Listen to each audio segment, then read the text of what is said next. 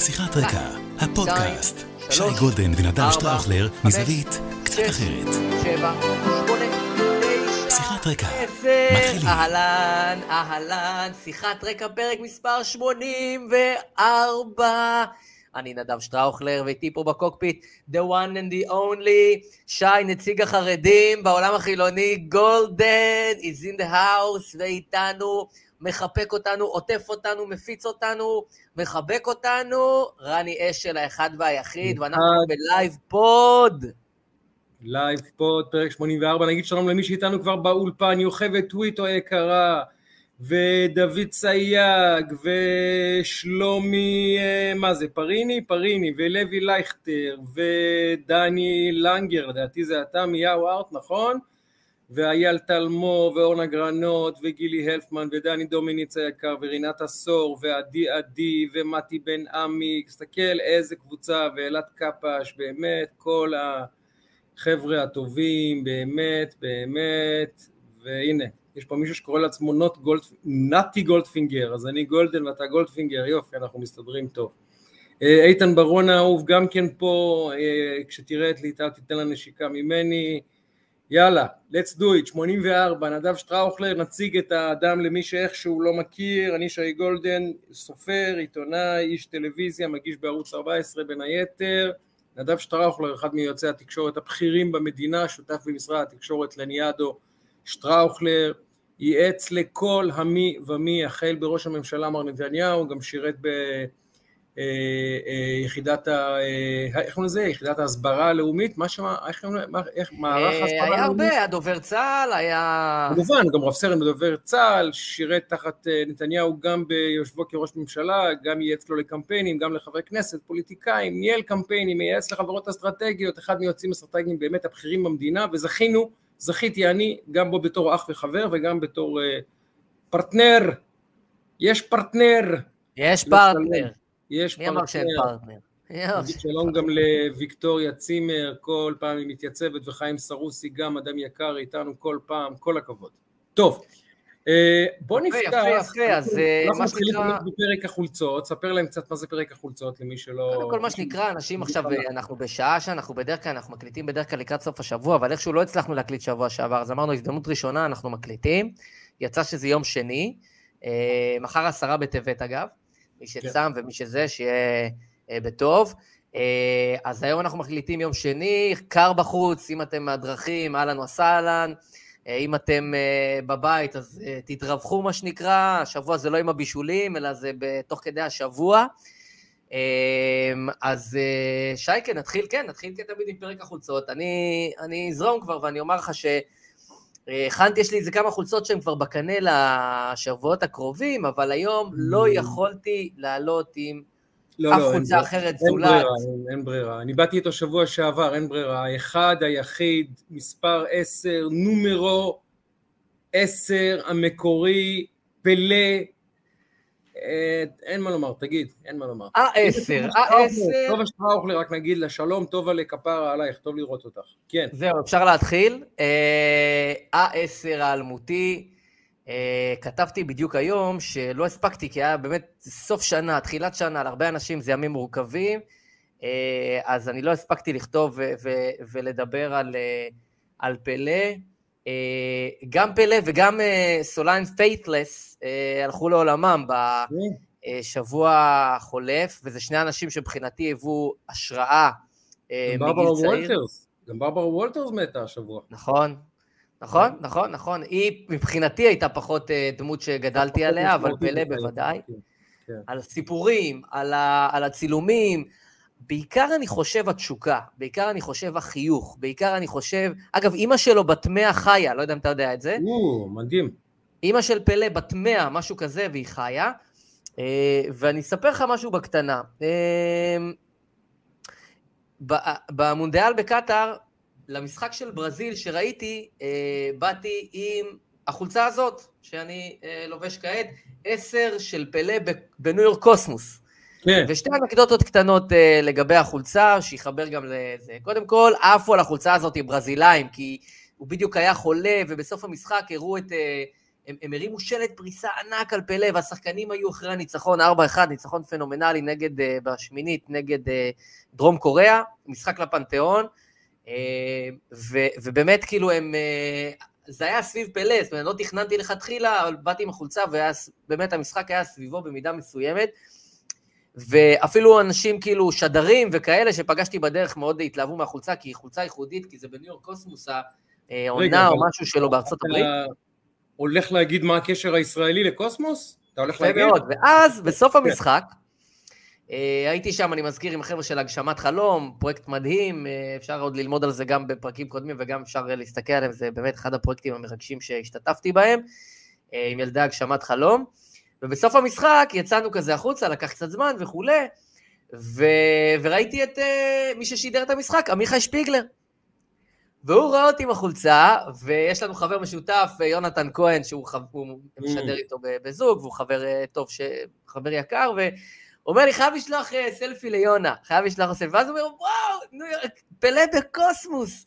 הוא אומר לי, אבא שלי היה מספר 23, עכשיו אני לא, לא ידעתי איזה, ודווקא חיפשתי חולצה של שפיגלר אה, בקוסמוס ולא מצאתי, הם הוציאו מהדורה מיוחדת, רק את פלא, אה, אז הוא התלהב מהחולצה ברמות בהקשר הישראלי, כי שפיגלר, אבא של אה, מוטלה, אה, בעצם שיחק באותה עונת גלקטיקוס מקורית, אה, עם פלא. ב... האמריקאים אה, ניסו, אה, אחת לזמן הם מנסים, אתה יודע, להפוך את הכדורגל לפופולרי, ואז הם אה, שילמו לפלא המון כסף, שילמו לפרנץ בקנבאואר האגדי המון כסף, הם ניסו גם את יוהאן קרויף לקנות. בסוף הצליחו את יוהנס קנס, שזה היוהאן השני, גם אגדה בחייו, וגם מוטלה שפיגלר, בנבחרת הכוכבים המדהימה הזאתי, מוצא את עצמו, תקשיב, להיות באותו חדר הלבשה עם פלא ובקנבאואר, שניים מעשרה השחקנים הגדולים בכל הזמנים בוודאות, הראשון כנראה מספר אחד. לא יאמן, מוטלה שפיגלר שלנו. למה נכון. הדבר דומה? לעומרי כספי שיושב באותו חדר הלבשה עם קווין דורנט ועם סטף קרי. זה נכון. מדהים, הם שיחק איתם עונה שלמה, זה לא יאמן. שנת 75 אה, עד 77 הוא שיחק שם, אה, אחרי מה שנקרא בסוף הקריירה שלו, מן הסתם. אה, סיים שם את הקריירה, ובאמת שפיגלר שיחק איתו, אז אני היום במחווה לפלא. שמבחינתי זה באמת, אה, אני לא זכיתי כמובן לראות אותו משחק, אבל גדלתי עליו, על הזיכרונות ועל השיאים, והוא מבחינתי הייתה, היה השראה גדולה, אז אני היום אה, בהצדעה לפלא הגדול. וזה, אתה יודע מה זה, רציתי לדבר על זה בסוף הפוד, אבל נדבר עוד דקה ספורט ואנשים יתמודדו עם זה. זה מזכיר לי ש... את מה שקרה עם רונלדו השבוע, שחתם בקבוצה הסעודית, לדעתי אל נסאר זה השם שלה, נדמה לי שזה השם, 225 מיליון יורו לשלוש שנים, הכדורגלן המשתכר הגבוה בהיסטוריה, זה גם במושגים של ספורט אמריקאי ששם יודעים לשלם כסף, זה מספר שאנחנו לא מכירים, 72 מיליון דולר לשנה, לא, וזה לא כולל 50% שהוא מקבל על כל החולצות שבטח ימכרו בערב הסעודית כמו באמת, כמו זבובים זה ייפול. אני חייב להגיד לך, לא כך הייתי רוצה לראות את רונלדו מסיים את הקריירה באמת, באמת, באמת, באמת, באמת מדהימה שלו. משחק שלוש שנים אחרונות בקריירה באל-נאסר הסעודית עם כל החיבה והערכה לכדורגל הסעודי, ראינו אותו במונדיאל, באמת יש להם נבחרת נחמדה מאוד. לא שם, לא שם אנחנו רוצים את רונלדו אה, משחק את המשחקים האחרונים שלו בחיים. מצד שני, אתה יודע, אם אין ביקוש, אין ביקוש, אבל אה, לא יודע, איך אתה רואה את זה? אני עם טעם חמוץ מהסיפור הזה, חייב להגיד. אני חייב להגיד לך לא שאני סבבה עם זה. אני חושב, ראיתי את רונלדו מקרוב במונדיאל, אה, באמת אה, הערצה אדירה כלפיו, 80 אלף איש ראו משחק מטורף, 6-1 של פורטוגל, אבל כן, כולם רצו לראות דבר אחד, וזה את רונלדו עולה למגרש, ואני חושב שהוא בסוף הקריירה שלו. אני חושב שגם המעבר הזה, ויש פה גם הקשר בקצה, אם אני מסתכל רחוק ישראלי, שאני חושב שזה מהלך אה, לא של אל-נאסר, שהיא כנראה קבוצה נחמדה, אבל זה לא העניין, אני חושב שיש פה מהלך שהוא הרבה יותר גדול. אני חושב שזו אמירה, אה, כמו שאזרבייג'אן לקחו את אתלטיקו מדריד בקטן, כספונסרים, כהכנה לאליפות, לפתיחה שלהם לשווקים חדשים, להבדיל. פה אני חושב שערב הסעודית, אה, הולכת לקראת מהלכים מרתקים מבחינת הפתיחות שלה לעולם, אני הייתי בבחריין לפני שנה וחצי, הגעתי עד הגשר, גשר של 30 קילומטר שמחבר בין ערב הסעודית לבחריין, בחריין היא מדינה קטנה, הרבה יותר חילונית, סעודיה היא המדינה הכי חשובה בעולם הערבי, מכה, בעצם הכל יוצא משם, התפיסה הערבית, ואין ספק שיש לזה הקשר גם ישראלי, בהיבט הזה שנתניהו שם על אה, ראש אה, שמחתו את האירוע הזה של סעודיה בקדנציה הקרובה. אני אמרתי את זה, ראיתי שמפרסמים את זה גם ב, בימים האחרונים, ו... ואני חושב שהכניסה של רונלדו לשם היא לא רק לך תשחק כדורגל, היא קצת אמירה לעולם, הנה, והוא גם ידבר משם, אני בטוח שהחוזה שלו הוא לא רק כדורגל, הוא גם בא להפשיר שם משהו, זו אמירה שהיא הרבה יותר גדולה משחקן על מגרש. רונלדו הוא אייקון עצום, ההגעה שלו לשם באיזשהו מקום מנרמלת את הסעודים, אנחנו זוכרים את הסיפור שהיה לפני שלוש-ארבע שנים עם העיתונאי שנרצח, ואז הם היו בשפל תדמיתי, הם עשו כמה מהלכים שלנו נראים קטנים, להם הם כנראה מאוד גדולים, והמהלך הזה, שרונלדו בקצה, זה לדעתי מהלך שהוא הרבה יותר גדול משחקן בועט לשער. ואז חשבתי על זה, אם נתניהו מביא את השלום עם ערב הסעודית, אולי, אולי ניסה לראות בריאד את אה, רונלדו. מי יודע? אתה חשבת שאתה תיסע לקטאר, אני חשבתי שאני אסע לבחריין, בן אדם חשב שהוא ייסע לדובאי ככה. הנסיעה הראשונה של נתניהו ביושבו כראש ממשלה, שבוע הבא, הוא כבר נוסע לאיחוד האמירויות. זו הנסיעה הראשונה שלו כראש ממשלה, זה צעד מאוד מאוד מעניין. אתה יודע מה, תגיד איזה שתי מילים ואז אני אגיד על החולצה שלי, אבל זה צעד מעניין של נתניהו, אני חושב שהוא מסמן שני דברים, כשהוא, של, שלושה דברים, סליחה, כשהוא נוסע לאמירויות. אחד, הסכמי אברהם, אני מתכוון לשמור על הדבר הזה, אני מתכוון לדאוג שיהיה פה הסכמי אברהם יציבים ואיתנים. שניים, איראן, איראן שכנה של האמירויות, אינטרס עמוק של האמירויות גם להימנע מגרעין, אה, אה, להימנע מגרעין איראני, וכמובן ערב הסעודית. ערב הסעודית, אם מדברים על נסיכויות המפרץ, היא המלכה של המפרץ האמיתית, מה שנקרא, נכון שהיא לא קלאסית במפרץ כמו איראן, כווית, אבו דאבי וכולי, אבל היא בכל זאת נסיכת הנפט ומלכת העולם הערבי, נתניהו נוסע בפעם הראשונה, בנסיעה הראשונה שלו, לא לבריטניה, לא לצרפת, לא לארצות הברית, לא לשום מדינה אחרת, ליחסית, יחסית מדינה שעל הגלובוס היא לא מאוד משמעותית, אבל לנו היא מאוד משמעותית, הוא אומר משהו לעולם הערבי, אומר גם לנו משהו, יכול להיות שהוא מבשל לנו איזה צונאמי מדיני מאוד מעניין בחודשים כבר הקרובים, מאוד יכול להיות, אני מתפלל. אני מתפלל מאוד שזה המצב. לכן אני חושב שהכל קשור בהכל, ולכן צריך להסתכל על המעבר של רונלדו לשם בפריזמה שהיא הרבה יותר מכדורגל. כן. תחומים מטורפים כמובן. אני כאוהד כדורגל, אה, אתה יודע, אתה יודע, אנחנו נשמע עוד שער של רונלדו, עוד שלושה שער של רונלדו, נגיד כן, אבל זה בליגה הסעודית, אחי. ברור, ברור, ברור. כן. ברור, אבל אני אומר מה האלטרנטיבה. אף אחת מהקבוצות הגדולות באמת בעולם לא הייתה לוקחת אותו עכשיו, הוא בעיה, היום הוא בעיה לקבוצה. ברור, ברור, ברור, ברור. והוא לא... אה, אה, אתה ראית אותו שכשהוא התבקש לעלות מהספסל מדקה 60-70, כמה זה פוגע בו, ובצדק, בצדק, בצדק כמה זה פגע בו, אבל אה, אם אתה, אם אתה מצפה לעלות בקבוצה ולהרכב כל פעם ולהיות מרכז הקבוצה בכושרך, אה, זה לא רציני. לכן אני אומר, יכול להיות שבסיטואציה הנוכחית, יכול להיות שזה פתרון דווקא שיש בו משהו. מה איתך? מה, אני, אתה לובש? 84, 84. אה, סחטיק. 84, 84. אני, אני, הדבר היחיד הטוב שהיה במונדיאל הזה, ובעיתוי המוזר שלו, זה שכשהוא נגמר, לקחנו כמה ימים וחזרנו ישר לעניינים כאילו כלום. בדרך כלל מונדיאל נגמר ביולי, ואז אתה צריך חודשיים לחכות עד לתחילת העונה, ועד שיתחילו להתניע, ואתה נשאר עם איזה חלל. אני למזלי יש לי את הפוטבול שמתקרב ממש לשיאו, הפלייאוף יהיה בעוד שבועיים, שבוע הבא נגמרת העונה הסדירה ביום ראשון הקרוב. 84 שחקן בשם רנדי מוס. אני לא אכביר עליו מילים, אני רק אומר שכל מה שאתה צריך לדעת עליו זה שיש פועל בשפה האנגלית על שמו. הוא טבע, הביצועים שלו היו כל כך חריגים, אתלט, הוא שיחק wide receiver בקבוצת מינסוטה וייקינגס, גם אחר כך שיחק בפטריוטס עם תום בריידי, שיחק גם בריידרס, לא משנה. בכל מקרה הוא היה אתלט כל כך נשגב, שכשהוא היה, מז... היה, הוא היה wide receiver, הווה אומר השחקן שתופס את הכדור שמוסר הקווטרבק, שכל פעם שהכדור היה לעברו הוא היה פשוט מזנק לגבהים מטורפים, במהירויות מטורפות, לוקח את הכדור פשוט באוויר מול כל שחקן, ויש פועל באנגלית, או יותר נכון שם פועל, שנקרא You've got most.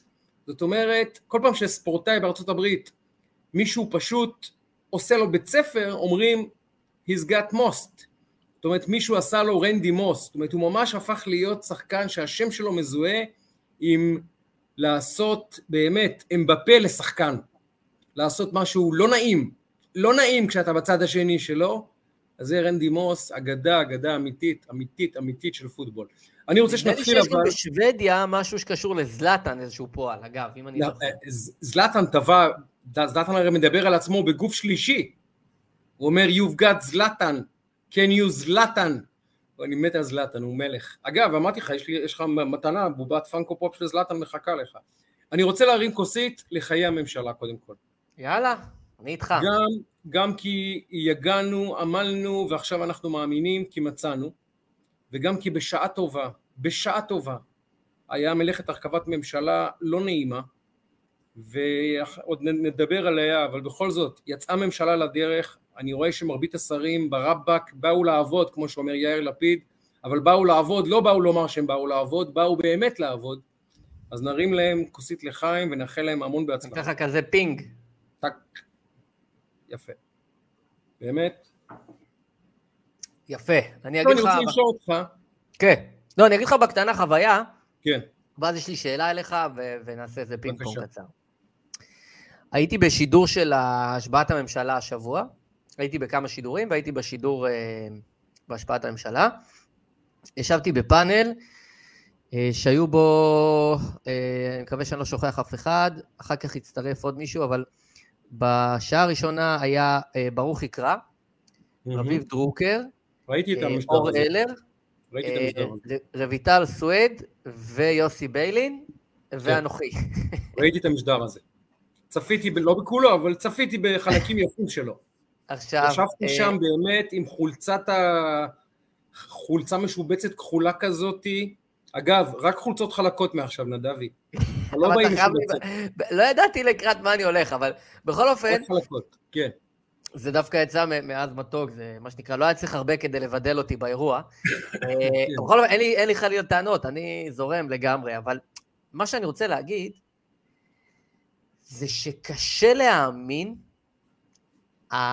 קודם כל, הייתה אווירת נכאים, אני לא יודע איך. לקרוא לזה אחרת, הייתה כן. אווירה שהדגל לא בחצי התורן, הוא בתחתית התורן, זו הייתה אווירה, ואני אמרתי כן. להם תוך כדי שידור, חברים, אני רק רוצה להגיד לכם, אמר, אמרת להם, יש פה אנשים במדינה שכרגע שמחים, יש פה כמה ששמחים, מצטער שאתם באבל, סליחה שאני מפריע למסע הלוויה שלכם, אבל אבל. תשמעו, אני רק רוצה להגיד שיש בקטנה כמה מיליוני אנשים שבחרו בממשלה הזאת. עכשיו, יש ביקורת כלפי דרך ההקמה שלה, יש ביקורת, יש, הכל בסדר, אבל בגדול, האווירה הייתה באמת אווירה, לא רק שם, בכלל באולפנים, אווירה, אה, לא, לא, אנשים לא, לא פתחו את השמפניות. ואז אני מגיע הביתה, ופגשתי אקראית שני אנשים, וזה עוד בשכונת פלורנטין, אני לא...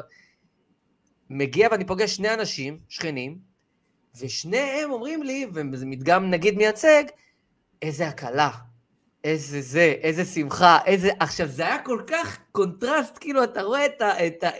הפער בין האולפן לבין הרחוב מעולם לא היה גדול יותר, זה היה מדהים. עכשיו, אין לי בעיה, אני לא, אתה יודע, לא באתי להשבית שמחות, מה שנקרא. אבל זה היה כל כך אה, אה, ח, חריף, חד תגיד, ומשמעותי. אתה היית שם כשברוך קרב ופייגלין היו באולפן? כן. אז אני רוצה להגיד לך אני במקרה צפיתי בקטע הזה.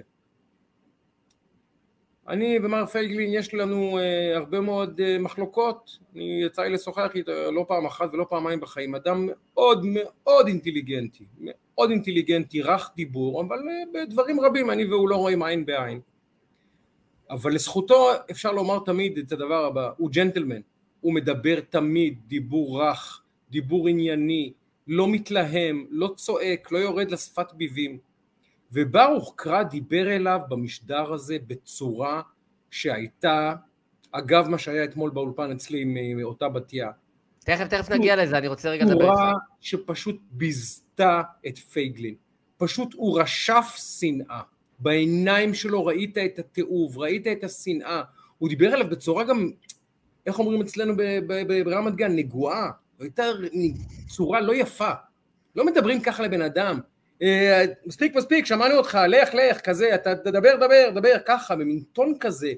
א', הוא מבוגר ממך. ב', הוא אדם שעשה דבר או שניים בחייו, אז גם אם הוא בעיניך אדם מסוכן וקיצוני וכולי, אז אם אתה לא יכול לשבת איתו באולפן, אל תשב באולפן, אבל אם אתה יושב איתו באולפן, מה זה? מה זה היה שם? זה היה פשוט כל כך מכוער, ואתה ראית את הר... ברגע הזה שהסתכלתי על שני האנשים האלה יושבים בטלוויזיה, וברוך קרא פשוט מדבר בצורה באמת, שהיא באמת, ואני מחבב את ברוכי בסך הכל, למרות שגם הוא לא חושב שהוא הוציא מילה מהפה בשנתיים האחרונות שאני מסכים, אחת ממנה, מהן, אחת. חוץ מבוקר טוב, שלום ולהתראות, אין מילה שהוא אומר שאני מסכים איתם. ואני מחבב את ברוכי, באמת מחבב אותו. אבל אחינו, מה זה? מה זה היה? וראית את ברוכי כנראה משדר לציבור שלו את אותה שאט נפש שכל המחנה מרגיש כלפי פייגלין כשם קוד. לא פייגלין האדם, אלא מה שפייגלין מייצג. הווה אומר, בין היתר הם משליכים על פייגלין, אותך ואותי ואת נתניהו ואת החרדים ואת הכל. ואני חייב להגיד לך, אחי, מעבר לזה שזה היה מחזה לא קל לצפייה, זה גם מחזה שהדאיג אותי. כי אם עומק השנאה בין שתי הקבוצות פה הוא כל כך גדול, אז יש לנו בעיה במדינה. בלי קשר עכשיו למי צודק, מי לא צודק, זה לא מעניין אפילו. אבל רמת השנאה פה בין המחנות, זה דבר מדאיג מאוד, נדב. מאוד מדאיג. תגיד, אה, נגעת בזה בקטנה. אגב, היה שם קטע מצחיק ש... שפייגלין, אפרופו, הוא, הגיע לחלק השני, אז הוא אומר שם, באמת קטעו אותו וכולי, אז הוא אומר, חבר'ה, אתם אה, הזמנתם אותי פה לדבר, יש פה כל הפאנל הזה אולי ימני וחצי, ואז אומרת לי אה, אה, רויטל עדי, תשמע, במקומך הייתי נעלב, אמרתי, אני לא נעלב בכלל, הכל טוב, הכל טוב, אני, אין לי עניין, בזרימה.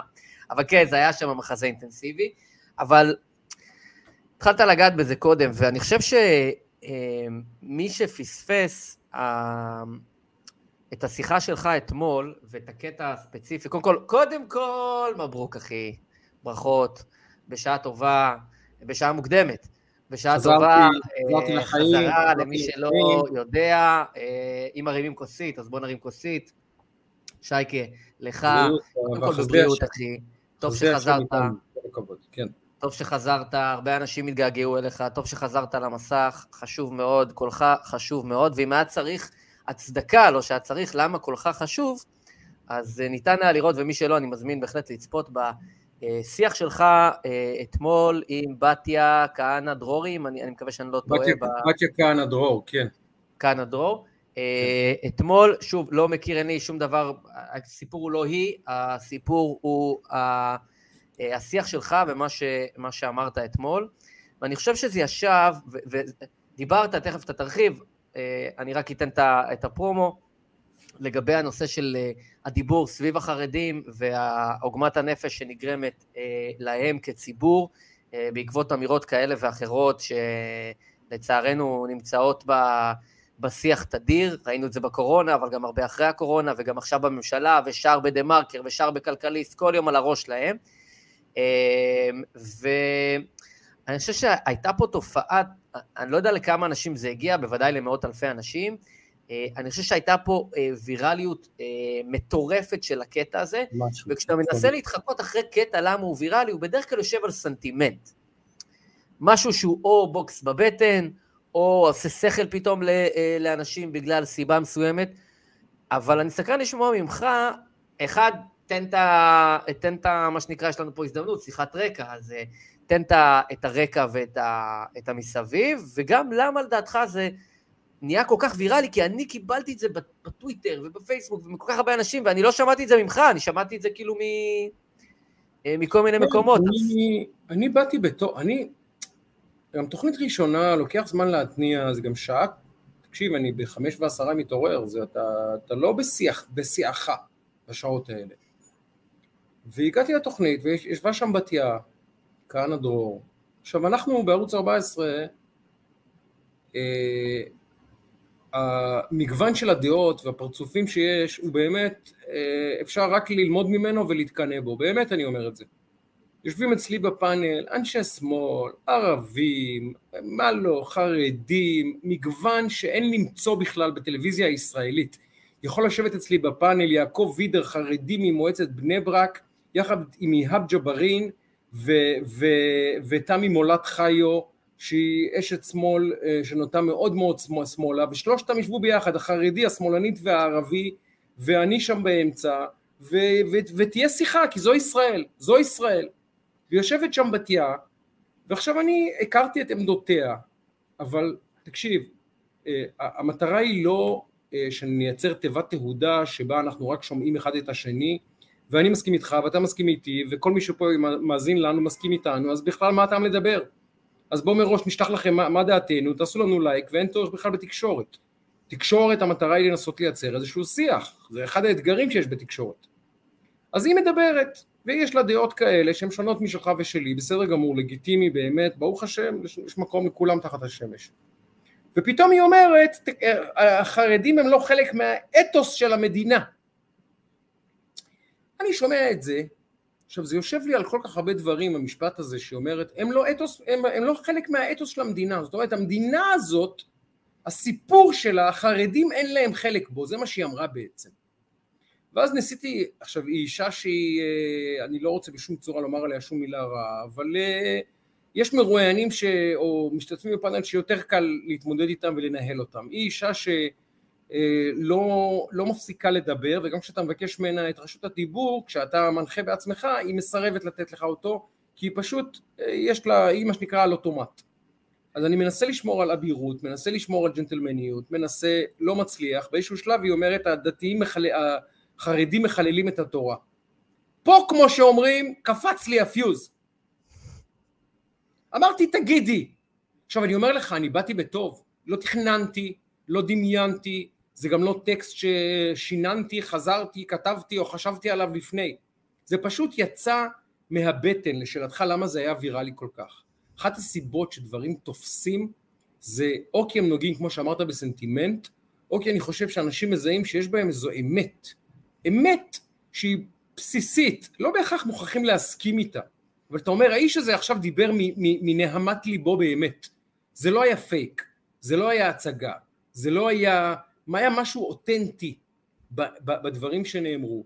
ואמרתי את הדברים שאני אומר פה גם ב pod, גם לך, דברים שכל מי שמכיר אותי שמע אותם 500 אלף פעם, אבל זה יצא במין framing כזה, מסגור, שבו באולפן של ערוץ 14 יושב חילוני גמור, אין לי כיפה על הראש, מול אישה שיש לה כיסוי ראש, והיא מוציאה את דיבתם של החרדים רעה, ואני, אחת לשבוע שבועיים מדבר איתך על מה, הם, מה עושים להם פה, מה עושים לקבוצה המדהימה הזאת של האחים שלנו.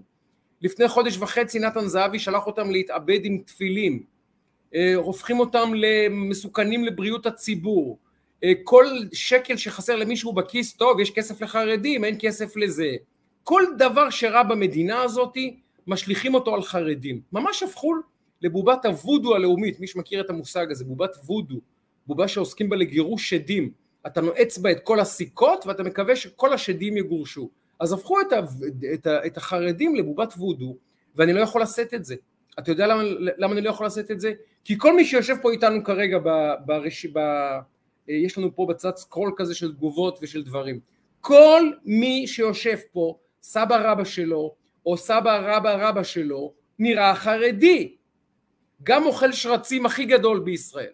אדם שאוכל שרצים כמו במבה, מהבוקר עד הערב דוחף שרצים וכופר בהכל והוא אתאיסט גמור וחושב שיהדות זה בושה וחרפה, גם הוא, סבא רבא שלו נראה כמו 90% מהאנשים בבני ברק. אז עכשיו לקחת את האנשים האלה, שהם באמת בשר מבשרי, לא בשר מבשרנו, הם בשר מבשרי, כמו שהם בשר מבשרך, כמו שהם בשר מבשרו של דני לנגר, כמו שהם בשר מבשרה של רינת עשור, זה הבשר שלנו, זה העם שלנו, זה האחים שלנו. באמת אחים. אני מאמין, זה, מאמין בזה לעומק. ופשוט בצורה הכי מבזה, הכי מבזה, הכי מבזה. ובמין כזה שוויון נפש גם היא אמרה את זה. כאילו זה מן, ה, מן המפורסמות שחרדים מחללי תורה, מן המפורסמות שחרדים סטו מדרך השם. עכשיו האנשים האלה, שבאמת חלק גדול מהם תורתם אומנותם, אתה אומר, הם סטו מדרך השם? הרי אנחנו יודעים שאלמלא אחינו החרדים ומנהגיהם בגולה לא היינו מחזיקים אלפיים שנה בגולה, בוא נהיה ישרים, העם היהודי כמו הרבה מאוד עמים היה עלול למצוא את עצמו ניגף ונעלם ונמחק ומתערבב ומתבולל מי שמר על הגחלת? מי שמר על הגחלת בגולה? מי שמר? לא בתיה כהנא כרמון אלא הסבא רבא שלה שנראה חרדי וזה העניין שמחמיצים פה האנשים האלה אנחנו חייבים להם את המדינה היהודית לא פחות מלציונים שעלו פה לארץ הקודש, לא פחות, היסטורית כבר, זה לא קשור לדעה פוליטית, היסטורית, לא היה עם יהודי אלמלא האנשים האלה התעקשו, התעקשו הם ואבותיהם ואבות אבות אבותינו כולנו לשמור על היהדות. אז עכשיו לראות אותם באים פה לישראל, או נמצאים פה בישראל, סליחה, ואתה יודע ואני יודע, אנחנו יש לנו הרבה חברים חרדים, כמה אמיתי המהלך שלהם להיכנס לחברה הישראלית, כמה עמוק ואמיתי הם רוצים להיות משולבים פה בחברה, הם לא מתבדלים, הם לא מסתגרים, נכון זו קהילה שיש לה כללים, ויש לה מסגרת ויש לה נורמות ויש לה, לה שפה גם, אבל הם רוצים להיות חלק מהדבר הזה שקורה פה בישראל, ויש פה מחנה שפשוט מציב מולם חומה של רעל ושל אש ושל, ושל, ושל כזב ואני לא יכול לראות את זה. זה מוציא אותי מדעתי. אז פשוט דיברתי באמת מעומק הלב לא תכננתי גם לא דמיינתי. אני אומר I kid you not. באמת אדוני הטוב שבשמיים שאני כל כך מאמין בו עדי כשהתחלתי את הדברים לא דמיינתי שזה ייגמר בזה. נדב אני קיבלתי אתמול לוואטסאפ שלי מעל 500 הודעות. מעל 500 אני לא, איפה שפתחתי את, ה, את כל אפליקציה שפתחתי ראיתי את הפרצוף שלי עם הדבר הזה, באינסטגרם ראיתי את הפרצוף שלי, בטיק טוק ראיתי את הפרצוף שלי, בפייסבוק ראיתי את הפרצוף שלי, בערוץ 14 ראיתי את הפרצוף שלי, בכל מקום ראיתי את הפרצוף שלי, אמרתי אלוהים אדירים, מה קורה פה? וכמות האנשים שכתבו לי הודעות, אנשים, רב מרוסיה, רב מאוקראינה, רב, אה, נציג חב"ד בקניה, אתה לא מבין איזה, מאיפה הם הגיעו, הגיע אליהם בכלל הדבר הזה? כותבים לי... נציג חב"ד בקניה זה גאוני. זה גאוני. ואנשים, אחר כך אני אספר לך שמות, שמות יותר מוכרים, אתה יודע, לא רוצה לפגוע בפרטיותו של איש. זה לא יאמן.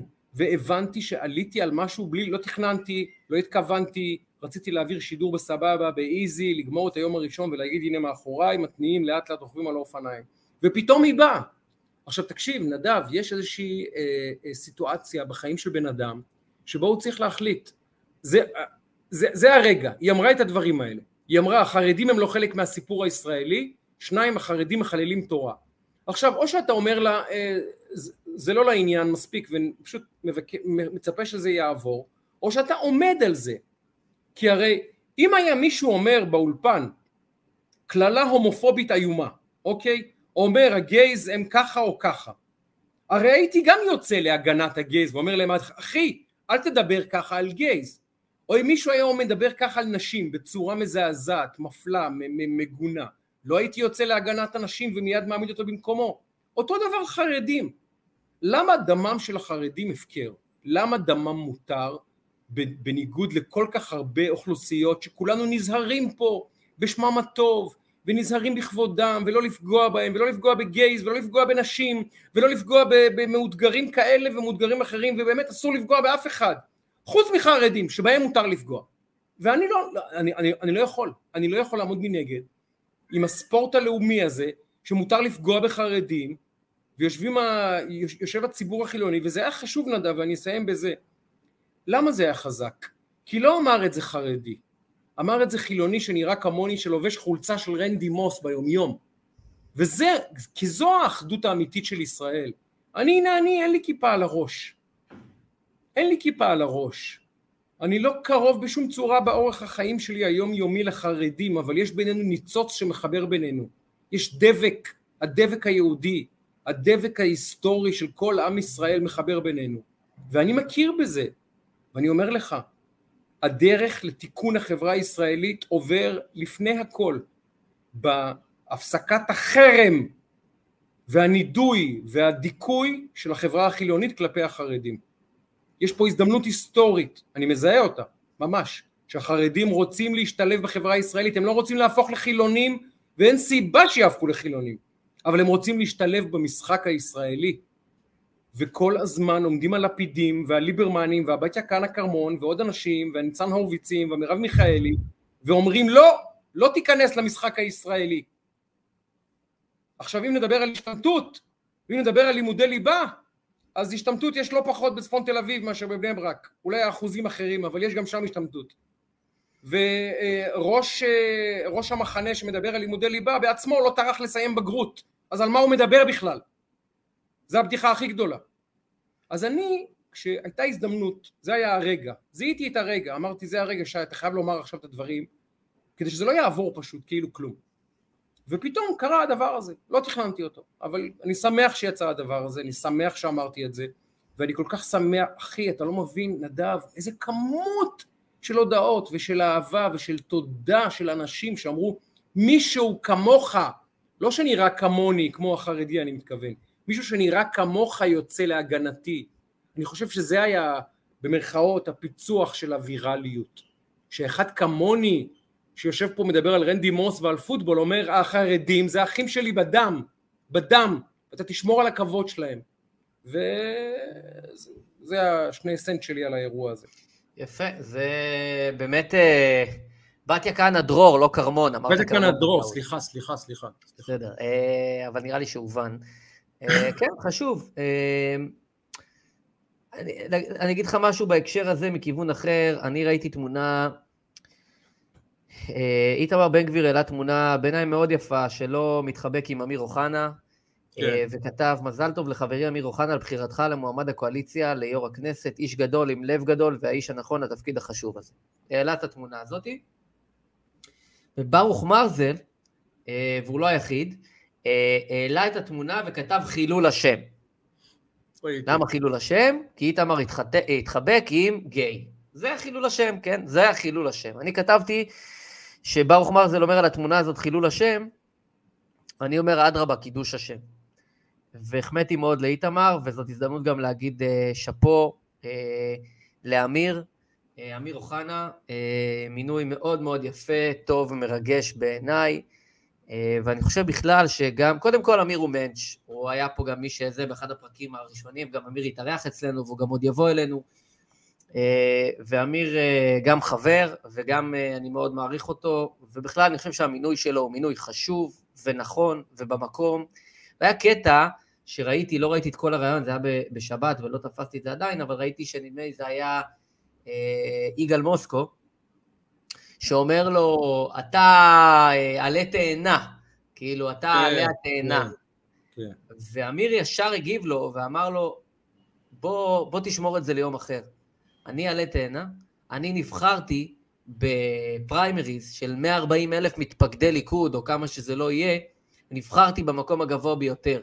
אז איזה עלה תאנה. ואני חושב שאמיר אוחנה, אמ, במקום שממנו הוא מגיע, בערכים שאיתו הוא מביא, וזה שהוא גם גיי, כל המקבץ הזה גם יחד, זה לא מה שמגדיר אותו. קודם כל, זה לא מה שמגדיר אותו. נכון. ומעבר הוא לא לזה... הוא לא גיי לפני הכל, הוא עוד כמה לא, דברים. לא, זה לא מה שמגדיר אותו. קודם כל, הוא בן אדם לפני הכל. הוא, הוא מזרחי, הוא ימני, הוא ליכודניק, הוא, הוא איש שב"כ, הוא הרבה דברים, הוא לא גיי. אחד. שתיים, אני דווקא חושב שזה היה מאוד יפה, דווקא שאיתמר עם הכיפה, בתמונה הזאת האותנטית, ששניהם מתחבקים ומחייכים יחד, כאילו, קודם כל תסתכל על הבן אדם. קודם כל, דרך ארץ קדמה לתורה וקדמה לכל דבר אחר. ושאנשים מקניטים אותו ושמים אותו עלי תאנה וכל מיני ביטויים כאלה, א', זה באופן אישי מגעיל אותי, ואני גם שומע רבנים... זה מכוער, לומר לבן אדם בפרצוף דבר כזה? לומר לבן אדם בפרצוף דבר כזה?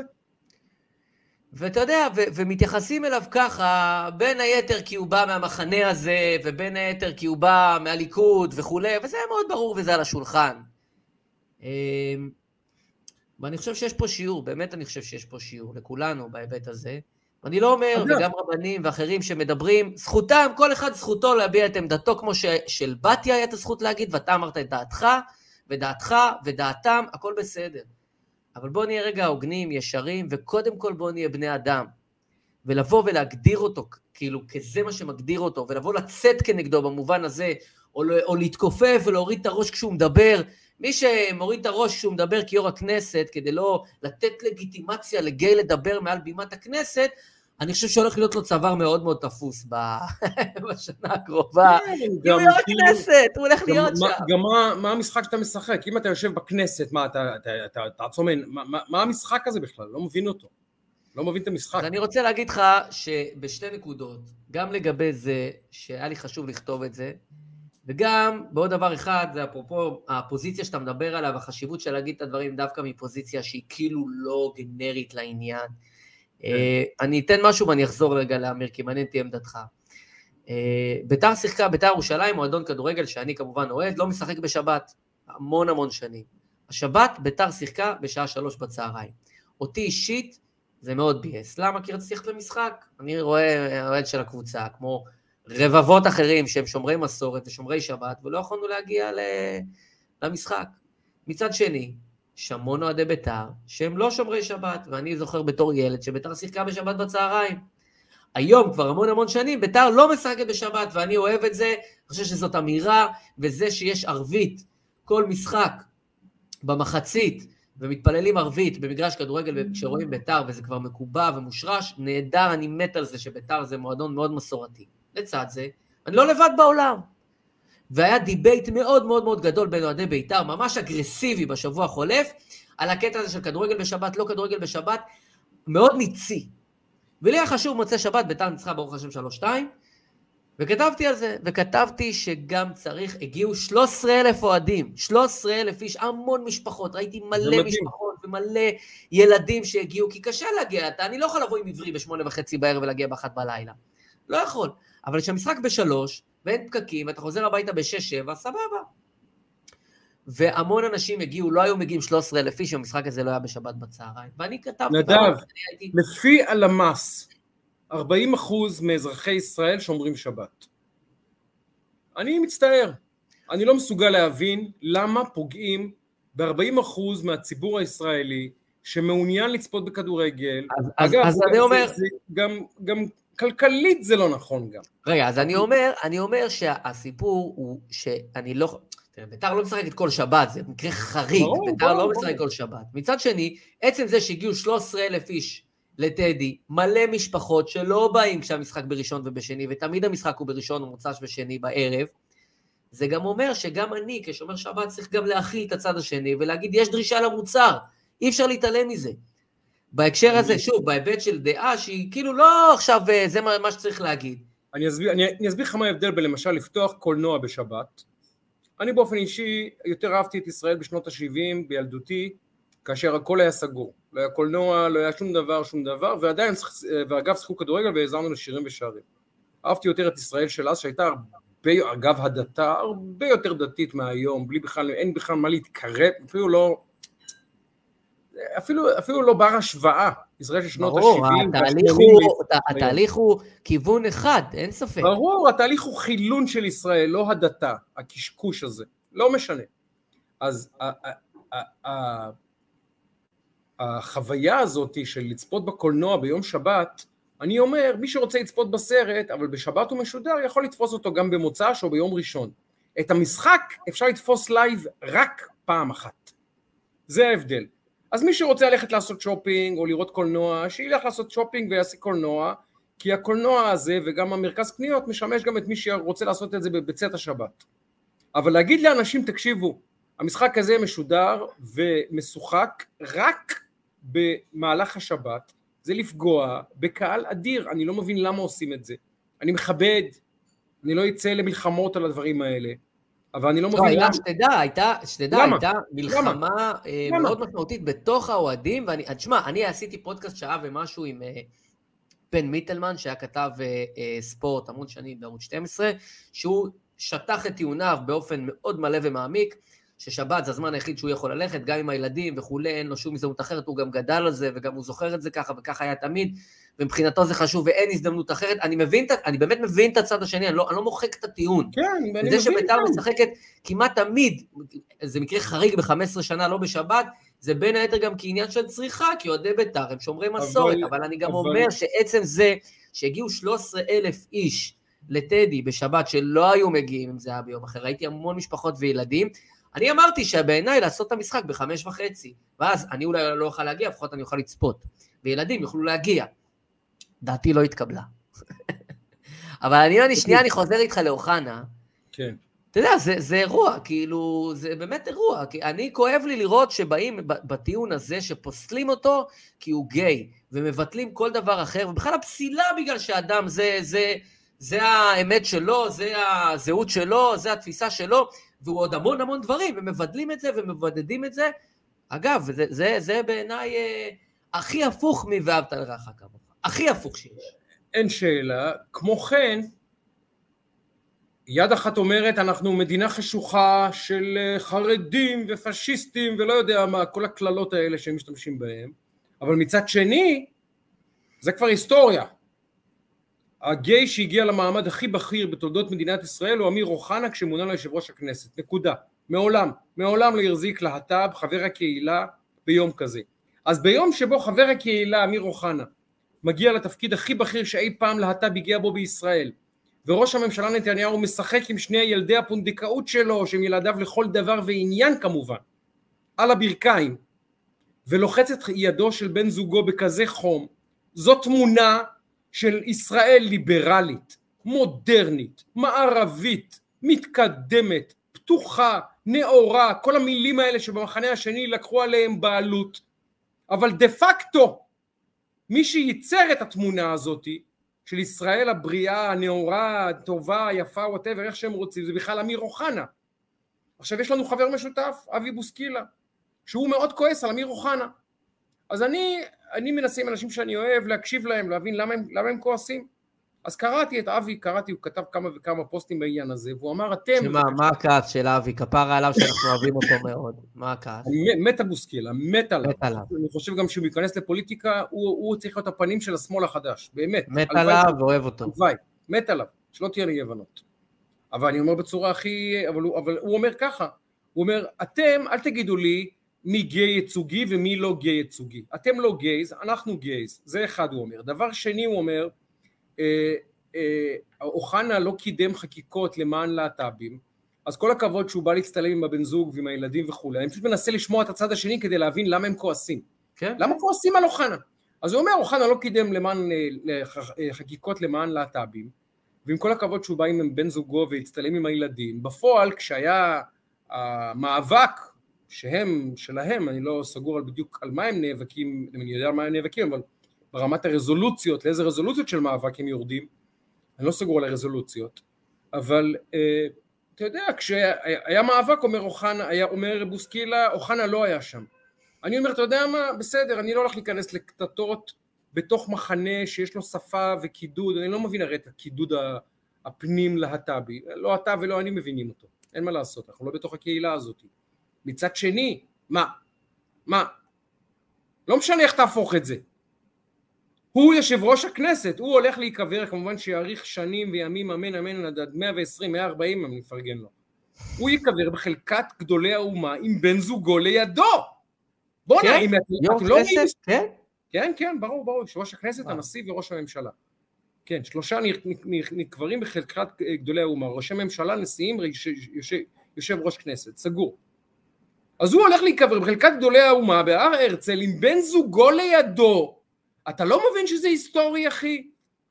אתה לא קולט חברי הלהט"ב ואחי הגיי, אתה לא קולט שזה רגע היסטורי שאוחנה הוא הראשון שעשה את זה, אדם שמקובל על כל הימין הישראלי, שהוא מה לעשות מחנה יותר שמרני, מחנה שיש בו הרבה אנשים אמוניים, הרבה אנשים מסורתיים, הרבה אנשים שקשה להם לבלוע את הנושא הזה של, של הומוסקסואליות, והנה אתם מחבקים המחנה הזה את אוחנה, אתה לא מבין שהוא הקטר של השינוי?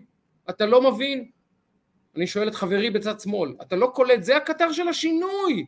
אדם שהימין הישראלי אוהב כל כך, והוא בא עם שני הילדים שלו ועם בן זוגו, והוא גלוי ומוצהר ואין לו שום בעיה עם זה, ואין לאף אחד בעיה עם זה. אתה לא מבין שזו המהפכה? לא. בגלל שהוא לא משלנו, אז הוא לא משלנו, ואז כל מה שהוא עשה למען המאבק ההיסטורי הגדול של קהילה הגאה לא שווה לכלום כבר. אז מה אני אגיד לכם? מה אני אגיד לך? אם גם עכשיו הקהילה מתחילה לעשות פוליטיזציה בתוך הקהילה, אם זה גייז ימנים, אני לא uh, מחשיב אותם ואת סבלותיהם ואת כאבם ואת הדיכוי שלהם ואת מה שהם עברו כשהם היו בארון, אלא רק את הכאב שלי, אז בסדר, אני, אני לא נכנס לפוליטיקות בתוך הקהילה. אבל בעיניי מחמיצים פה החמצה היסטורית. הם מחמיצים את אמיר אוחנה, מחמיצים אותו. והם מחמיצים את השעה שהוא עומד בה, דיברתי על החרדים ועל השעה ההיסטורית שכולנו נמצאים בה. גם אוחנה זה רגע היסטורי, זה רגע היסטורי, אל תחמיצו אותו חבריי השמאלנים וחבריי הלהט"בים. אבל כנראה ששנאת הימין ושנאת נתניהו ושנאת הביביזם יותר גדולה מהכל, גם מהשכל הישר. אז אה, אין לי מה לעשות, אין לי מה לומר חוץ מלומר, מה אני אגיד לכם? חבל עליכם, חבל, באמת חבל. אני רוצה אבל לשאול אותך שאלה ולנצל את ההזדמנות שאתה פה. ולשאול אותך ככה, תגיד, לפיד כותב פתק 2024. זה אה, בפני עצמה פרודיה, לא משנה. זה אחד הגדולים, באמת. אני רוצה אבל לשאול אותך, אני, אה, כתבה פה גם ליטל יפת שלנו, שהיא מכירה כמה אנשי ימין שאומרים, הממשלה הזאת לא תחזיק. מה סיכויי ההישרדות של הממשלה הזאת לפי ניתוחיך המקצועיים והענייניים? אה, תראה, לא חמש שנים, עזוב, חמש שנים לא ריאלי, אבל זו עוד ממשלה של שנה וחודשיים. אנחנו הולכים לאירוע הזה שוב? עשיתי התערבות עם אה, אחד מה... נגיד הנציגים הבכירים בממשלה הזאת, אוקיי? ל over under שנתיים. אוקיי. אני אמרתי over אגב. הוא אמר under? אה, הוא היסס. אם היה התערבות, כנראה שהוא חשב משהו אחר, כן. כן, אז תשמע, אני, חושב ש... אני חושב שזה יחזיק, אה, בוא נתחיל כך. קודם כל זה התחיל רע, זה התחיל רע, אין, אין ספק, זה התחיל לא טוב, אה, זה התחיל עם ארבעה כרטיסים צהובים, אפשר להגיד, על הדקה החמישית של המשחק, אם אני לוקח את זה רגע לכדורגל, ואז כבר אתה, כל המשחק חושש לקבל את האדום. אני חושב שיש פה הרבה מאוד סימנים ותמרורי אזהרה. לצד זה אני לוקח בערבון מוגבל את מה שהיה עד עכשיו ומה שיהיה מעכשיו. אה, תהיה פה אופוזיציה מאוד מאוד לוחמת, לא מהכנסת, אלא מחוץ לכנסת, מהתקשורת ומכל מיני קבוצות השפעה וקבוצות אינטרס, שממש אה, יילחמו באירוע הזה עד אין קץ. אמרתי באחד האולפנים שה...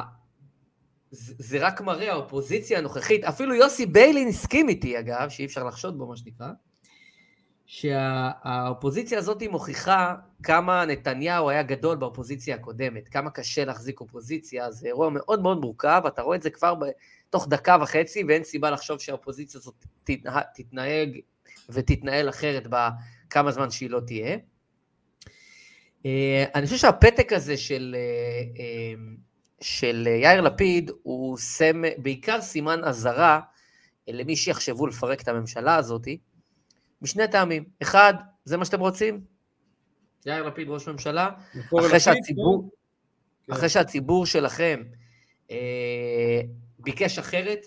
תראה, אני לא חושב שיש אה, מישהו מהמפלגות ומהח"כים שהולכים לבחירות, הוא מרוויח מהאירוע הזה. אין אחד, אין אחד שמרוויח מבחירות, ולכן האינטרס פה הוא אינטרס חזק מאוד. שתיים, הציבור, אה, וזה מתחבר לאחד, הציבור לא יסכים לדבר כזה. כלומר, סיטואציה שבה ילכו לבחירות בגלל אה, אה, כשל קואליציוני, היא לא מתקבלת על הדעת, הציבור ששלח את האנשים האלה לא יאפשר את זה, הזיכרון טרי והוא יישאר טרי גם בעוד חצי שנה ובעוד שנה וגם יותר. ולכן אם אני צריך להעריך, אני חושב שזה יחזיק. אני חושב שאני הימרתי ב over under, over בשנתיים. אני אופטימיסט, אז סבבה. אה, מה כן יכול לקרות? כן יכול לקרות שאם אנשים פה יעופו על עצמם יותר מדי, אז הרכב הקואליציה ישתנה. אני לא פוסל את זה עד הקצה, אבל אני חושב שהקואליציה הזאת בראשות נתניהו אה, תחזיק יותר ממה שחושבים.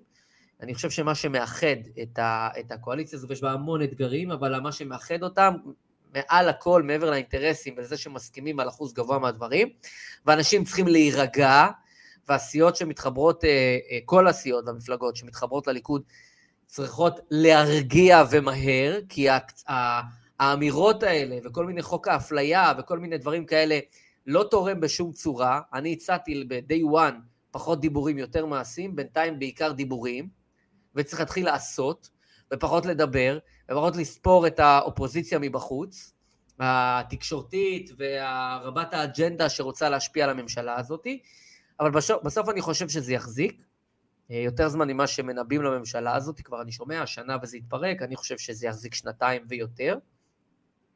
אה, וזה יכול גם לתפוס אפילו תאוצה. למה שזה יתפרק אחרי שנתיים? למה שמישהו ירצה לפרק את זה וללכת לקזינו של הבחירות האלה עוד פעם ועוד פעם ולהיות תלוי בשברי אחוז חסימה ובשברי אחוז של חלוקת עודפים? למה שפוליטיקאי שנמצא בשלטון, אפילו אם הוא לא מקבל את אהבתו, יעדיף להסתכן ולגמור באופוזיציה כשיאיר לפיד ואיזה הרכב מוטציה אחרת ינהל את ישראל. למה? אני לא מצליח להבין. תראה, בפוליטיקה הישרדות היא שם המשחק. בעולם העימותים הצבאיים יש אה, מונח שהוא מאוד מאוד מוכר ושגור, שנקרא מיסקלקולציה. שצד אחד רוצה אה, משהו אחד, ואז צד שני לא מבין אותו, ואז שנייה מסלים ומסלים, ופתאום אתה כבר באבן ש, שאין לה הופכין, ואז אתה פתאום במלחמה, שאף אחד מהצדדים לא רצה את המלחמה הזאת, אבל הנה, הגעת למלחמה. זה קורה, זה קרה, זה עוד יקרה. בפוליטיקה זה עובד קצת אחרת, אבל הקונספט הוא אותו קונספט. לפעמים אתה מתגלגל לתוך איזה משהו שמתגלגל לתוך משהו, ופתאום אתה אומר איך הגעתי לפה, ודברים מתפרקים. אני לא רואה את זה קורה כל כך מהר. אני חושב שזה יחזיק. שוב, כי מה שמחזיק את זה אחד, זה שבאמת הם מסכימים על, על הרבה מאוד דברים ורוצים לעשות הרבה מאוד רפורמות, וגם אני חושב שיעשו הרבה מאוד דברים טובים למען עם ישראל. שים לב, אגב, כל ההסכמים הקואליציוניים, עזוב מה ימומש, מה לא ימומש. שמעת משהו אחד פוזיטיבי בהסכמים הקואליציוניים בתקשורת? אחד, משהו טוב. לא. שמו מלא דברים, נכון? שמו מלא דברים, תקציבים לזה. ראית את הציוץ של רוני גמזו? ראית את הציוץ של רוני גמזו? בוודאי שראיתי. שמעת את זה איפשהו אבל? לא. אז רוני גמזו, מנכ"ל אה, איכילוב, היה מנכ"ל משרד הבריאות גם לדעתי, פרופסור רוני גמזו, יותר נכון, צריכים לציין את זה, אומר התוכנית שהגישו אה, אה, שר הבריאות ושר האוצר לרפורמה במערכת הבריאות היא תוכנית היסטורית שתשנה את פני מערכת הבריאות אני מחזק את ידי הממשלה ומתפלל שהתוכנית הזאת תצא לפועל, משהו כזה, אני מהראש מצטט. אתה צודק, זה מה שהוא אמר. עכשיו תגיד, בתוך, אתה ראית את ההסכם הקואליציוניים? זה אחד ה... באמת, כאילו, הגזימו פה פראית, זה לא ימומש בכולו, אבל נגיד, לא משנה. שמעת משהו טוב מההסכמים הקואליציוניים האלה לא. בתקשורת? הרי הם באו, אז עושים פה דברים טובים גם לעם ישראל. גם אם אתה שונא את הממשלה הזאת, אתה ברור שמסכים שיש גם דברים טובים, אבל לא, לא שמעת כלום על זה. אז אני מציע להם להתעסק בעשייה, לדלג מעל התקשורת האינטרסנטית בהיבטים האלה, ולעבוד. אם הם יעבדו ולא יתעסקו בשטויות ובחוקי אפליה ובכל מיני דברים מטומטמים ומטופשים, היא תחזיק גם תחזיק וגם תעשה הרבה, טובים, הרבה דברים טובים למען עם ישראל. מאיפה תיפתח הרעה? ממאוכזבי הליכוד, מביטן, אמסלם וכן הלאה? או אולי מה... מחטא הגאווה שלפעמים אתה רואה את, את אה, מפלגות המיעוט אה, מתחילות לחתור בו, לא רוצה להלבין פניו של איש ברבים, אבל יש שם אנשים שחטא הגאווה קצת נראה לי מתקרב אליהם בצעדים אה, מאוד מאוד, מאוד גבוהים. מאיפה אתה רואה את הסכנה? קשה לדעת וזה עוד מוקדם. נתניהו עוד חייב לפתור איזשהו אירוע בליכוד, כי כרגע, כשאתה סוכם את זה, אני חושב שגם יולי, גם דני דנון, גם דודי, גם ביטן, אה, אנשים שכאילו עוד לא, עוד לא נסגרה הפלומבה לעניין הזה, וצריך ליישר את זה, כי ארבעה אנשים זה יותר מדי באירוע הזה, הוא צריך לצמצם את זה לגג שניים, נקרא לזה לא מרוצים, מאוכזבים, whatever. אה, הוא חייב לייצר את זה. אגב, אנשים שמאוד מרוצים, אני חושב שזה גם מינויים, אתה יודע, שוב, מדברים רק על הדברים השליליים, אבל אה, יואב קיש, שר חינוך, מינוי מעולה, יואב גלנט, שר ביטחון, מינוי מעולה, ניר ברקת בכלכלה, אה, אפילו קרעי בתקשורת. בוא נדבר על, ה... על הרוטציות המוזרות האלה, חצי שנה, חצי קדנציה שר חוץ, חצי קדנציה שר אנרגיה, מה זה, מה זה, מה זה, מה זה. בטח אם אתה הולך למהלכים היסטוריים. או ש... וכשדיברתי על זה עם, עם אנשים, אמרתי להם, תקשיבו, לדעתי נתניהו בעצם מתכוון לנהל את האירועים הגדולים והמשמעותיים בעצמו. אם יהיה מהלך דרמטי בחוץ, עם כל האהבה לאלי כהן שאני מעריך אותו, הוא ג'נטלמן ומנץ' וגבר בגברים, אבל אם יהיה מהלך אסטרטגי בחוץ, נתניהו ינהל אותו, אין מה לעשות. נתניהו, ועד שכח את רון דרמר פה, גם בתוך האירוע. אם יהיה מהלך אסטרטגי בכלכלה, בוא נהיה ישרים. גם אותו יוביל נתניהו. אז תראה, אז בסוף... אם מהלך לאומי בביטחון, גם את זה יוביל נתניהו. תראה, אנשים לא מדברים על זה, אבל תשאל את עובדי משרד החוץ, כמובן שזה זה, אבל... אורית, פגשתי את הרב. פגשתי כבר את הרב, הכל בסדר, אורית, זו הודעה עשירית כבר. פגשתי את הרב, הכל בסדר, תודה. באמת תודה לך. כן, נמשיך. תשמע, קודם כל, גם רון דרמר פה בתמונה, תשכח. אה, כן. זה גם אירוע, דיברנו עליו בעבר, על החשיבות וה, והקרבה ביניהם. אה, אין ספק שיהיו פה מהלכים גדולים, אז, אה, אז בוודאי יהיה נתניהו שיוביל אותם, אבל אל תשכח שיש פה הרבה מאוד דברים גם לסדר. יש פה, הייתה פה שביתה, אגב, של משרד החוץ, שלא הייתה כדוגמתה לדעתי בהיסטוריה של משרד החוץ, היא לא נפתרה, צריך לפתור את הדברים האלה, לא הכל זה הסכמים עם סעודיה, יש פה יחסי חוץ, יש פה עוד כמה עניינים לטפל בהם, אתה יודע, זה לא אפס ואחד. ולכן יש מספיק עבודה לממשלה הזאת, יש מספיק מה לעשות. אני מסכים, זה לא, בוא, בסוף פוליטיקה זה לא תחרות מלכת החן, זה, זה מלאכת האפשר. והיה יפה. פה אתגר, היה פה אתגר משמעותי. Uh, הפתרון הוא מושלם, הוא אולטימטיבי? לא, אבל uh, הם יצטרכו להסתדר עם זה, זה מה יש. אחרי שהייתה פה ממשלה, שראש הממשלה היה עם שישה מנדטים, אז, אז אתה יודע, אז האנומליה, לוקח זמן ליישר אותה. זה, זה אירוע. אגב, אבל... אני חושב על האמריקאים, אני אשתמש בלשון עדינה, שהיה להם פה אה, תוכנית כבקשתך, מדינת ישראל בתפקיד קולוניה אמריקאית שעושה כל מה שאומרים לה ובלינקן מנהל את מדיניות החוץ של ישראל בפועל, מזכירה לי ליטל ש... אה, יפת שנתניהו מדיבר עם בלינקן כבר. אה, בלינקן ניהל פה את המדינה הזאת בפועל. יאיר לפיד הוא הצעיד אותו בשלשות, בשלשות הוא הצעיד אותו, באמת, בטס, עשה איתו תרגילי סדר ותרגילי סדר חמוש, טס תסח עשה איתו. ופתאום מגיע ראש ממשלה שהאמריקאים אין מה לעשות. עם כל הסימפתיה לבנט, ואין לי גרם סימפתיה לבנט, ועם כל הסימפתיה ללפיד, ויש לי אפילו פחות מזה סימפתיה ללפיד, אה, הם יודעים האמריקאים שמר נתניהו זה לא אחד שיעשו לו פורפרה. הם מבינים את זה, שנכנס שחקן למגרש. זה כמו שאתה נגיד משחק נגד קבוצת NBA, ואתה אומר יואו, אין את הכוכבים, אני מול השחקני ספסל, אני יכול, יש לי הזדמנות. או מול קבוצת כדורגל גדולה, ואז צרפת מכניסה את MBP. זהו, פשוט עכשיו המשחק אחרת פתאום. אז שיחקנו פה שנתיים בקקי, סליחה על הבוטות, והגיע הזמן לשחק בליגה של הגדולים, ואני מניח שגם האמריקאים עושים הערכת מצב עכשיו, וגם הבריטים עושים הערכת מצב, וכל העולם עושה הערכת מצב לגבי מה שקורה בישראל, ובניגוד למה שהתקשורת אומרת, שהדבר היחיד שחוששים ממנו זה, אה, אתה יודע, זכויות האדם בישראל ואופייה של המדינה, טה-טה-טה, לא, לא, לא, לא, לא, לא, לא.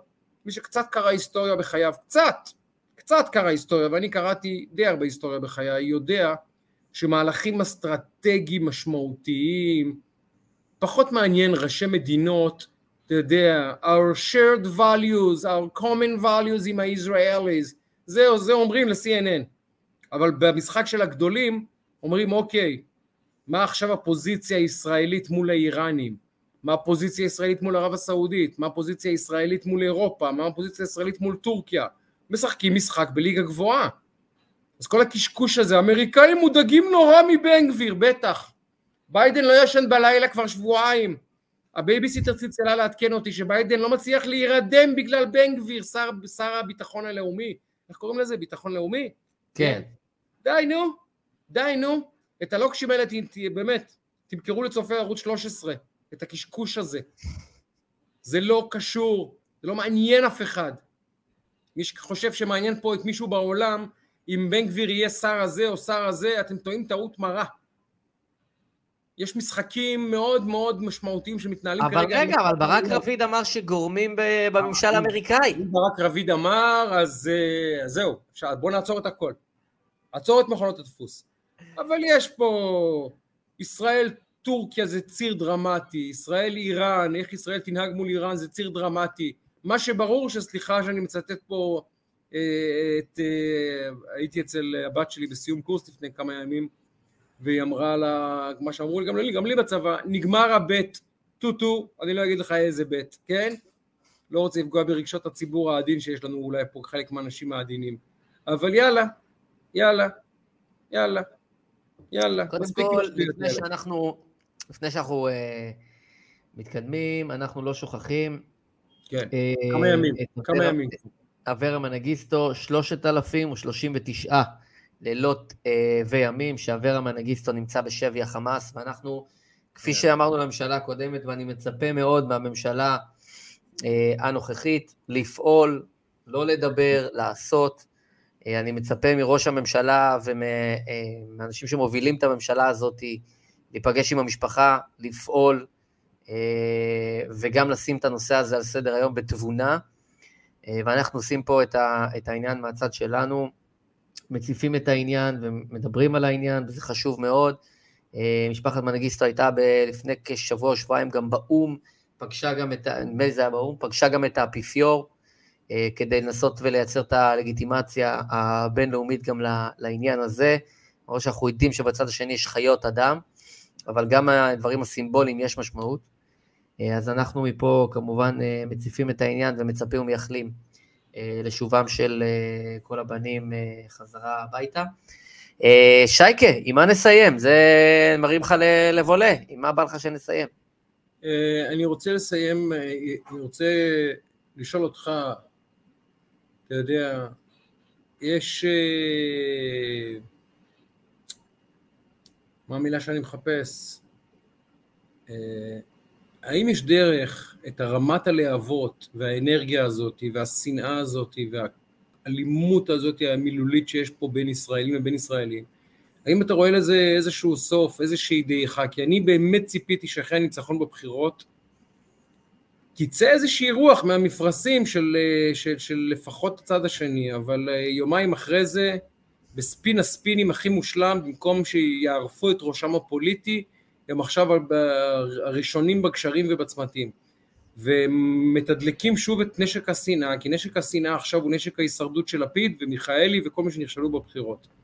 השאלה זה אם אנחנו ממשיכים על המסלול הזה, לאן אנחנו הולכים? לאן המדינה הזאת הולכת? אנחנו ממשיכים פה שתי מחנות, באמת בשנאה אמיתית אמיתית בין שני המחנות, מה, מה עושים? זה לא, זה, לא, זה לא דבר בריא, זה ברור. אז אחד, היה קטע מדהים ב, באותו שידור ש, שדיברתי עליו קודם. ב... ואני שואל את זה כי אני יודע כמה אתה מושקע בחייך ובפעילות שלך ובעבודה שלך, באהבת חינם ובקירוב לבבות, לכן אני שואל אותך את השאלה הזאת, כן. היה קטע מדהים בשידור ב-13 שם, מהשבעת הממשלה, שיש הפגנה בחוץ, ומה הם צועקים? דמוקרטיה, דמוקרטיה. ואני ש... אמרתי לתומי, אני איתכם, כפרה עליכם. זה בדיוק אבל מה שקורה, דמוקרטיה. דמוקרטיה לפעמים מנצחים, לפעמים מפסידים. זאת מהות הדמוקרטיה. זה האירוע. אה, סתם, זה היה משעשע בעיניי, כאילו, שהם צועקים דמוקרטיה, ואמרתי, אבל זה, זאת מהות הדמוקרטיה. תראה, אני חושב ש...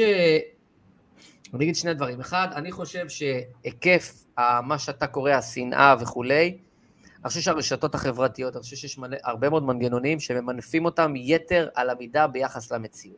כי לכאורה, אם אתה חי רק ברשתות החברתיות, הייתי יוצא מהבית פה, הולך בפלורנטין, והייתי נדקר 10-15 פעמים ביום, וכנראה גם דוקר 10-15 פעמים ביום, כי כשאתה חושב על זה, אין הלימה בין מה שקורה ברשתות חברתיות לבין המציאות. אין הלימה. לא שהכל נקי, הכל מדויק, הכל מהמם והכל נירוונה. אבל הפער, אפרופו הפער בין האולפן לבין המציאות, הפער בין מה שקורה ברשת החברתית או הרשתות השונות לבין מה שקורה במציאות, אה, הוא אדיר, אחד.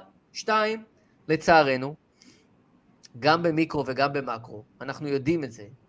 כשמגיעה צרה, אנחנו יודעים להתלכד. חבל שזה קורה יותר כשאנחנו מגיעים לצרה, אבל אנחנו יודעים להתלכד. אני ראיתי רק לאחרונה, באירוע שאני לא ארחיב כלפיו, לגביו כרגע, אה, אירוע של אה, איזושהי משפחה, שלא חשוב כרגע המהות של העניין, אבל ראיתי התלכדות ישראלית, לוקאלית, מרגשת, והיא הייתה טבעית ממש. אף אחד לא הנדס את זה. הייתה מצוקה, ואנשים נרתמו. מצוקה שאף אחד לא, ההירתמות לא, אין רווח אישי לאף אחד מהעניין, וכולם נרתמו אחד אחרי השני בצורה מרגשת ומדהימה. אני בטוח שכל אחד מהמאזינים והצופים ער להתלכדויות מהסוג הזה, שהוא חווה או חווה ב-2022, מאלף ואחת סיבות כאלה ואחרות, שמישהו היה צריך, וידענו לשים יד ולהושיט יד.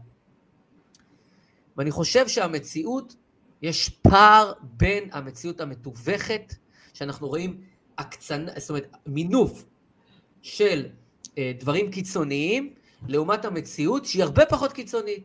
ועל הרוב אנחנו מסכימים. ועל הרוב אנחנו מסכימים להקשיב, וגם אם אנחנו לא מסכימים, אנחנו מסכימים להקשיב, ואנחנו לא דופקים לבן אדם את הראש בקיר, או מגיעים לאלימות. כן, יש אירועי אלימות, אבל אני חושב שהמינוף והאטנשן שאנחנו נותנים לקיצון, הוא הרבה יותר מאשר הפרגמטיקה עצמה בחיים. זה אחד, ככה אני חושב, אין לי מידע אמפירי כלפי זה, אבל אני חושב שאם הרשתות החברתיות היו האמת המזוקקת בחיים, היינו רואים פה לא אירוע חריג של מישהו שעושה משהו מזעזע למישהו אחר בכביש, אלא דקירות על בסיס שעתי כמעט דקותי, בסדר? אז זה אנחנו רואים שלא קורה, ברוך השם, אנחנו לא שם. זה אחד. שתיים, אני חושב שלכל אחד מאיתנו יש אחריות.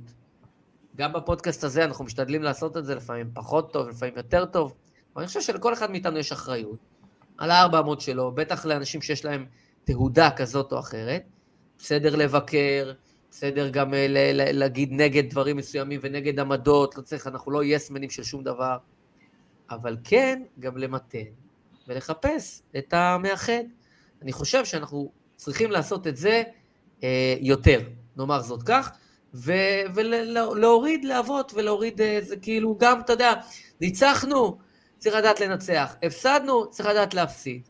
וצריך לקבל את החוקים האלה ולנסות להכיל אותם מסביב. אני אופטימי, אני חייב להגיד לך, זה אחד.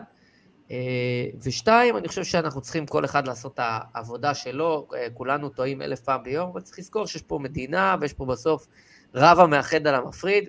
ואגב, בעיניי אחת מהדוגמאות זה הפודקאסט הזה, שיש פה חרדים וחילונים ודתיים ושמאל וימין ותל אביב וירושלים והתנחלויות והכול, ומצליחים לייצר פה איזושהי אה, קהילה במקום הקטן הזה, ואני חושב שזה אדרבה, זה תפקידנו, אה, ולהכיל את השני, אפרופו אה, אוחנה, ואפרופו, בסדר, לא כולם באים בטוב לכולם, צריך לדעת רגע להכיל, וצריך לדעת רגע שדרך ארץ קדמה לכל שאר הדברים, ובעיניי זה גם המסר. בוא תן לי שני סנט שלך לגבי התאגיד. יש קריאות לצמצם את התקציב, אולי לסגור, אולי להפריט, איך אתה רואה את הדברים? אני לא חושב שהתאגיד ייסגר, אני לא חושב שגלי לא, צה"ל... לא, זה לא, לא ייסגר, מי שחושב שהוא ייסגר, שיתעורר מהסרט. לא ייסגר. לא יקרה. אני חושב אבל ש-800 ומשהו מיליון שקל בשנה, אולי זה יותר מדי כסף. זה אה, יותר מהתקציב של 14, 13 ו-12 ביחד. רק אומר. לא יודע, אני, אני אגיד לך, קודם כל צריך להגיד, התאגיד הביאו מונדיאל לפנתיאון, שידור מטורף. אמת. אה, החמאנו פה לאבי כהן העורך וליונתן אמת, ולאחרים. אמת, החזיקו שידור מונדיאל מדהים. אחת מהפקות הטלוויזיה הטובות שנעשו לדעתי בהיסטוריה של הטלוויזיה בישראל, ואני חושב שאני לא מסכים על כל מילה, חותם. חותם. עשו את מנאייק, עשו הרבה דברים טובים, אני לא אה, זורק את זה לפח ואומר הכל גרוע. לצד זה 800 ומשהו מיליון שקל בשנה, זה הרבה מאוד מאוד זה מאוד בלתי, כסף. זה בלתי סביר, אני מצטער, זה בלתי סביר, אנחנו יודעים באיזה גם תשמע, שוב, לא צר... זה ערוץ שלא צריך להימדד ברייטינג, לא צריך להימדד ברייטינג, ועדיין, אם אתה שם כמעט מיליארד שקל על ערוץ שערוץ 14 מנצח ערב ערב בפריים, ערב ערב, אז משהו לא, משהו לא עובד שם ברמה הכי בסיסית, ואני לא אומר לסגור בשום צורה ואופן, אבל אם התקציב יקוצץ בחצי, לא יקרה כלום, כלום, בחצי. אני אומר לך הייתי בכמה גופי טלוויזיה, אפשר לעשות טלוויזיה הרבה יותר בזול ולא פחות טוב. וכנראה שיש שם איזשהו אה, ניהול של האירוע הזה ברמה כלכלית, אני שוב, אני לא מכיר את המספרים ואת הפירוק של כל האקסלים של כל ההפקות, אבל מי שיודע קצת מספרים בטלוויזיה יודע ש-12, 13 ו-14 ביחד אין להם תקציב כמו לתאגיד, וזה לא נראה על המסך שלהם, עם כל החיבה ויש שם אנשים טובים שאני אוהב ומכבד, אבל עם כל החיבה, מצטער. זה לא מצדיק את הסכומים האלה, מצטער. ולכן הפתרון הוא בעיניי פתרון ביניים. זה קיצוץ, לא... קיצוץ משמעותי. לטייב. קיצוץ משמעותי, כן. טוב, אנחנו נסיים. שייקה, היה לי לעונג. אולי נצליח לעשות אפילו, כדי לפצות את מאזינותינו ומאזיננו וצופותינו וצופינו, אולי נצליח גם בסוף השבוע לסגור איזה אחד, איזה שישי כזה. ייתכן, ייתכן. נזכיר שמחר, או מי שתופץ אותנו מחר, היום יום שני, מחר יום שלישי, צום עשרה בטבת, אז למי שצם, אה, כמובן שיהיה צום טוב ומיטיב. אה, ונגיד, אנחנו אה, נמצאים באמת בכל פלטפורמה אפשרית, בפייסבוק וביוטיוב ובגוגל פודקאסט ובאפל פודקאסט ובספוטיפיי ובאמת בכל מקום אפשרי. באמת, אני חייב להגיד שזה לא מובן מאליו, המספרים הם פנומנליים ומרגשים במיוחד. אה, ואנחנו עכשיו נכנסים גם לממשלה חדשה, ויהיה הרבה מאוד דברים מעניינים בתקופה הנראית לעין. רצינו להקליט, הייתה לנו כוונה לשדר ביום רביעי, ברגע האחרון זה לא הספקנו, אבל הנה הפיצוי, ואולי נעשה גם פיצוי פרק ב'. שייקה, דעתך? אני מסכים לחלוטין. איתך. אני על זה. יפה, יפה, יפה, אז לחיים, לחיים, לחיים, אמ, שיהיה גם שנה אזרחית אה, טובה לכולם, ובריאה, ו... ועל הכיף כיפאק, ובשורות. וצום קל מחר למי ש... אתה צם מחר אני מעריך, כן, נכון? אתה מעריך אה, היטב. רגע, זה לא נכנס כבר בעצם עכשיו י' בטבת? לא, לא, לא, לא, זה צום של יום, זה מהבוקר, מ... לא זוכר, ארבע וחצי לפנות בוקר, משהו כזה, אני לא סגור על השעה המדויקת. עד צאת היום. זה, זה צום יחסית, זה, צום, זה למעשה לדעתי צום, הצום הכי קצר, כי, הש, כי השקיעה עכשיו מוקדמת יחסית. אני חושב, אם אני לא טועה, שזה הצום הכי קצר יצא ככה, כי אה, השקיעה כבר בחמש או משהו כזה, ונעמוד אה, בזה. נעמוד בזה. יפה אז תודה אז... לכם, באמת, מעומק הלב, על כל אחד שכותב פה, כל אחד שעוקב, כל אחד שצופה. חברים, אני אומר לכם מה שאני אומר בכל שידור, שתפו, לא שתפו בשביל האגו שלנו, גם נדב וגם אני, ברוך השם, יש לנו אגו שלא צריך עוד ליטוף, ברוך השם, נהפוך הוא. אבל שתפו כדי שהשיח הזה יגיע לעוד אוזניים, ולעוד עיניים, ולעוד אנשים. כי אתם רואים מה קורה בכל ערוץ חוץ מערוץ 14 מסביב, מסביבנו. אנחנו צריכים להפעיל את הבשורה, חברים. אז אנחנו הקטרים, ואתם צריכים ביחד איתנו לפרוץ את המחסומים האלה, באמצעות שיתופים כמה שיותר. יפה, אז תודה רבה לכן ולכם, שייקה, אחי היקר והאהוב, תהיה בריא, זה הכי חשוב, כיף שחזרת למסך. אני עוד אה, שבע שעות, אני עוד כמה שעות מתעורר, ארבע ועוד תשע שעות אני כבר ער ובדרך לעמל יומי. איחלתי לחייל בהצלחה. איחלתי לחייל בהצלחה. אה, הבת שלי שלחה לי תמונות של מה שהיא עושה בצבא, אה, היא מדריכת רתק מקלעים כבדים. אז היא כנראה תהיה יותר קרבית, קרבית מאבא שלה. אבא שלה היה בתותחנים ויש לי בת שמדריכת, כנראה תדריך לוחמי של גולני בשימוש במקלעים כבדים, אז גם זה. חשוב, חביבי, חשוב מאוד, עם כל הברוסים האלה שם, למיניהם, על המאג. אה, יפה, יפה, אז בהצלחה לכולם. אה, אז אנחנו נאחל לכולם ערב מבורך, המשך שבוע מצוין, אם אתם תפסתם אותנו בלייב, נהדר, אם לא... הפוד הזה בהחלט רלוונטי גם בהמשך השבוע, וכאמור ננסה לייצר עוד אחד לקראת סוף השבוע. ננסה לייצר לכם בחמישי או שישי לקניות של שבת ולסידורים וניקיונות וכל ה... יש מצב כזה, בהחלט יש מצב כזה. אנחנו נעדכן, כפי שעדכנו כעת, שי, ככל הכבוד שאפו. ואנחנו היינו שיחת רקע, פרק מספר 84. סע.